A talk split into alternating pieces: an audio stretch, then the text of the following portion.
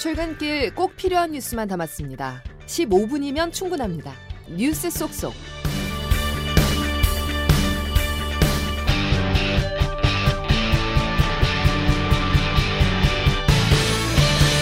여러분 안녕하십니까? 10월 13일 금요일 CBS 아침 뉴스 김은영입니다.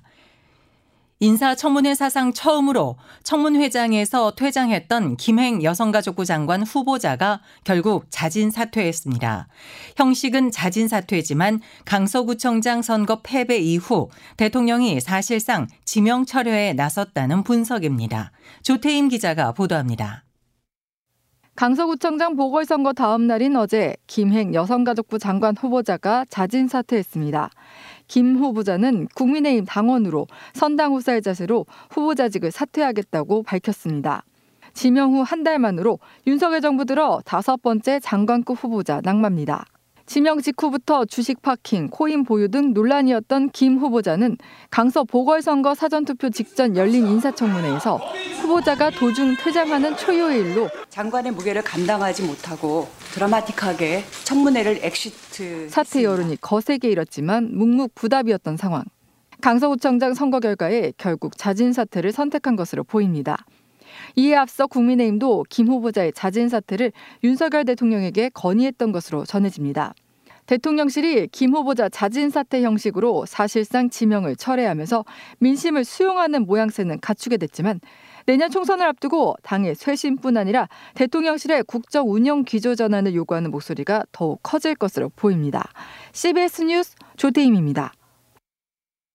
더욱 궁궐 쇄신하겠습니다. 또 수도권 등에서 국민들의 마음을 더 많이 얻을 수 있도록 맞춤형 대안을 마련하겠습니다.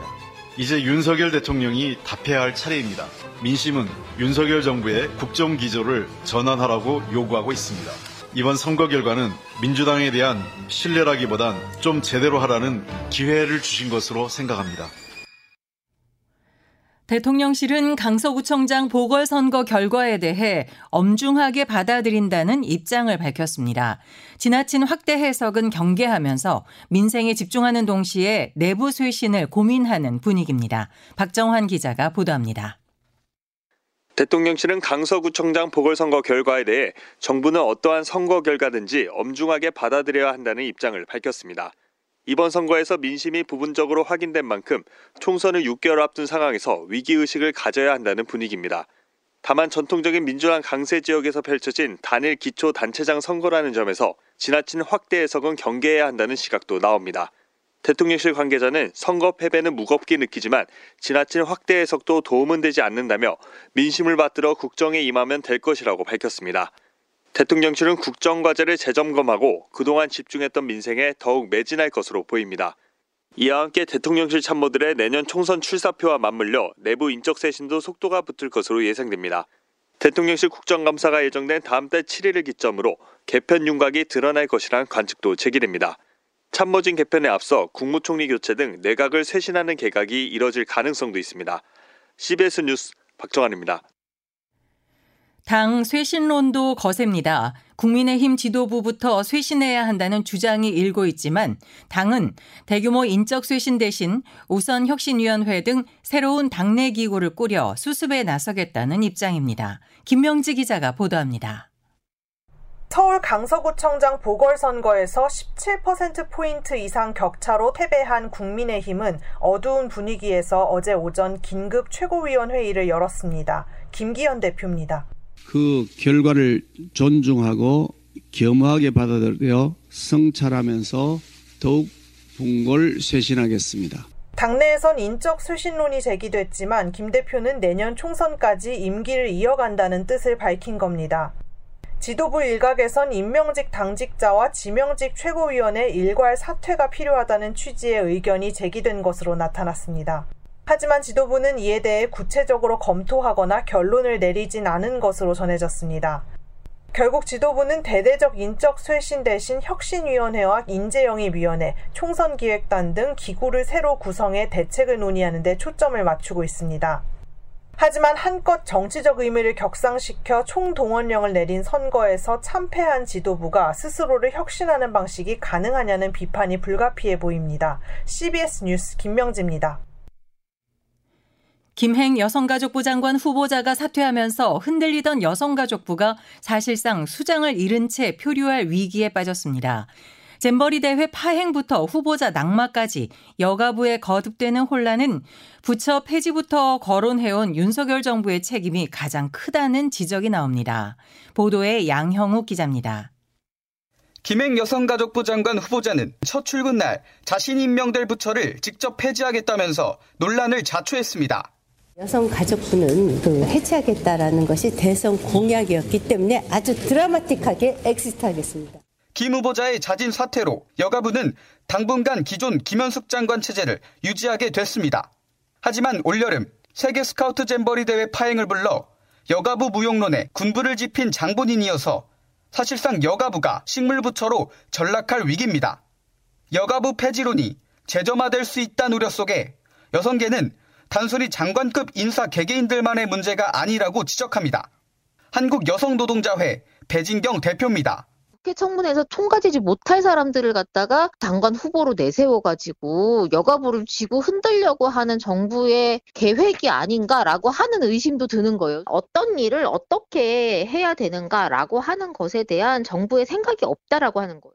윤석열 정부가 지금이라도 여가부의 존재의에 맞는 정책과 인선을 다시 생각해봐야 한다는 지적입니다. CBS 뉴스 양형욱입니다. 강서구청장 보궐선거 직후 검찰은 더불어민주당 이재명 대표를 기소했습니다. 구속영장 청구 당시 세 가지 의혹 중 백현동 개발 특혜 부분만 먼저 재판에 넘겼습니다. 김태현 기자가 취재했습니다. 검찰은 이재명 대표의 구속영장에 포함된 세 가지 혐의 중에서 백현동 사건만 떼어내 먼저 기소했습니다. 범행 구조가 비슷한 대장동 위례 사건과 병합해 재판을 해야 공소 유지에 도움이 된다는 판단입니다. 이 대표는 이로써 대장동 위례 개발 비리와 성남FC 후원금 의혹에 더해 성남시장 시절 벌어진 네 가지 사건으로 동시에 재판을 받게 됐습니다. 성남시장 이재명 수사는 사실상 일단락됐지만 이 대표를 겨냥한 검찰 수사는 한창입니다. 우선 검찰은 수원지검의 전담 수사팀을 꾸려 경기도지사 이재명의 쪼개기 불법 후원 의혹과 아내 김혜경 씨의 법인카드 유용 의혹 등을 맡겼습니다. 쌍방울 대북 송금 사건도 수원지검 전담 수사팀이 맡을 전망입니다. 중앙지검 특별수사팀이 진행 중인 대선 개입 여론조작 의혹 사건은 이재명 대선 캠프를 정조준하고 있습니다. 검찰은 지난 대선 과정에서의 허위보도 배후에 이재명 캠프 인사들이 관여한 정황을 잡고 수사를 확대하고 있습니다. 검찰의 사건 처리 속도에 따라 이 대표의 재판 리스크는 더욱 심해질 것으로 보입니다. 한편 이 대표는 오늘 단식으로 한 차례 연기됐던 공직선거법 위반 혐의 재판에 출석합니다. CBS 뉴스 김태환입니다. 이스라엘과 팔레스타인의 전쟁 상황 소식입니다. 이스라엘 총리가 하마스를 향해 모두 죽은 목숨이라고 경고했습니다. 이스라엘의 가자 지구에 대한 지상군 진격이 초읽기입니다. 최인수 기자입니다. 이스라엘의 가자 지구 공습은 대략 4시간 단위로 계속되고 있습니다. 지상전을 벌이기 전 하마스의 주요 거점들을 파괴하겠다는 전략으로 분석됩니다. 이스라엘 국방장관의 말입니다. 가자 지구의 IS로 불리는 하마스를 쓸어버릴 것입니다. 더는 존재하지 않을 것입니다. 이스라엘군의 가자 지구 진격이 코앞으로 다가왔고 네타냐후 이스라엘 총리는 하마스를 향해 모두 죽은 목숨이라며 분노를 쏟아냈습니다. IS를 파괴시킨 것처럼 하마스를 붕괴시킬 겁니다. 하마스는 IS와 똑같이 다뤄져야 할 겁니다. 물과 전기가 모두 끊긴 가자지구 팔레스타인 주민들은 잿더미로 변한 폐허 속에서 인도주의적 위기에도 내몰리고 있습니다. 아랍연맹이 긴급회의를 여는 등 파국을 막기 위한 움직임도 빨라지고 있습니다. CBS 뉴스 최인수입니다.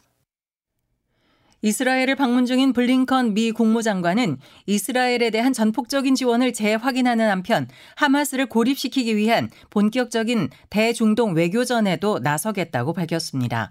워싱턴에서 최철 특파원입니다.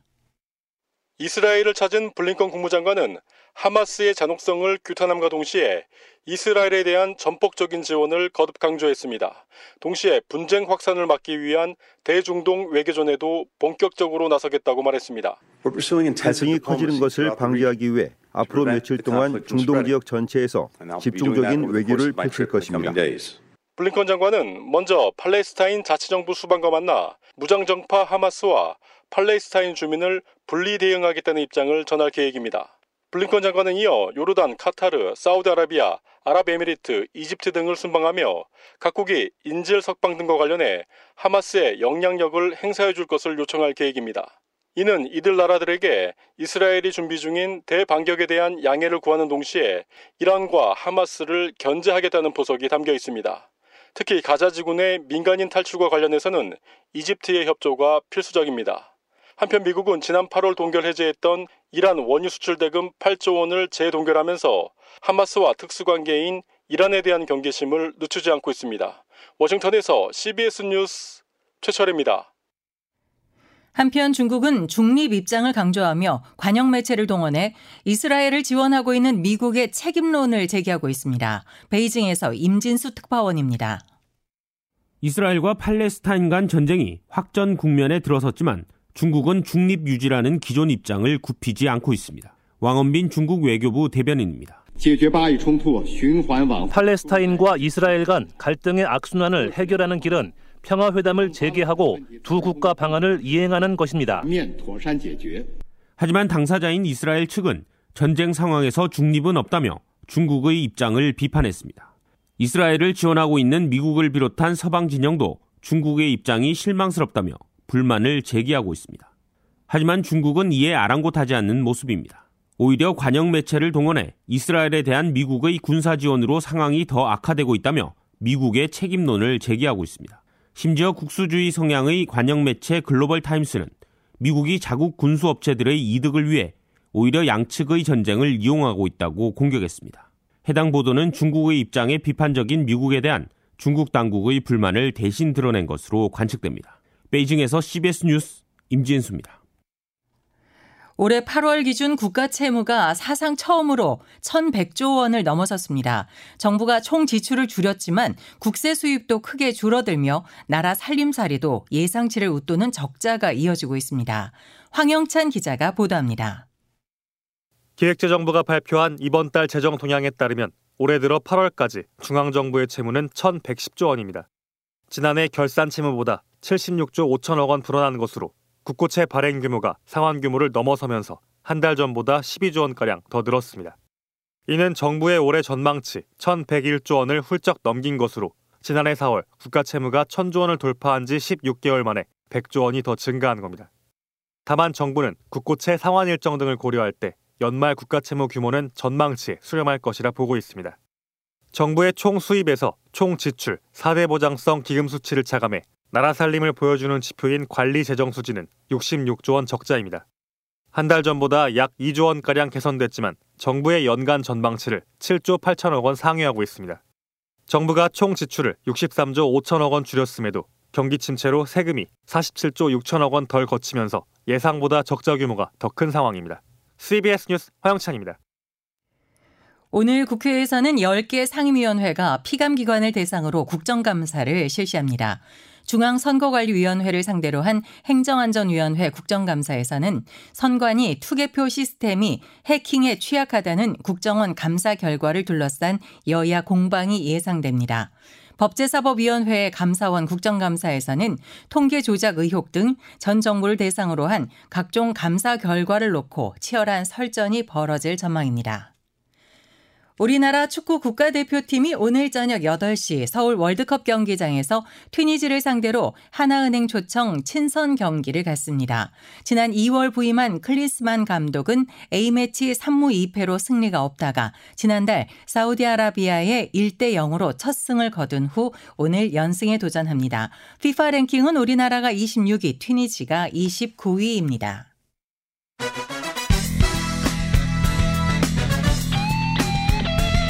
핵심만 담다.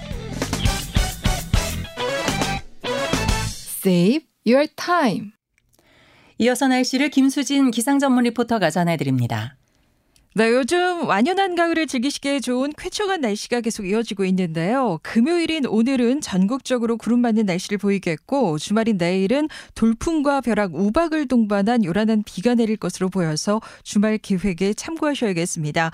특히 이번 비는 국지적으로 강약을 반복하면서 곳에 따라 강수 강도와 강우량 차이가 크겠는데요.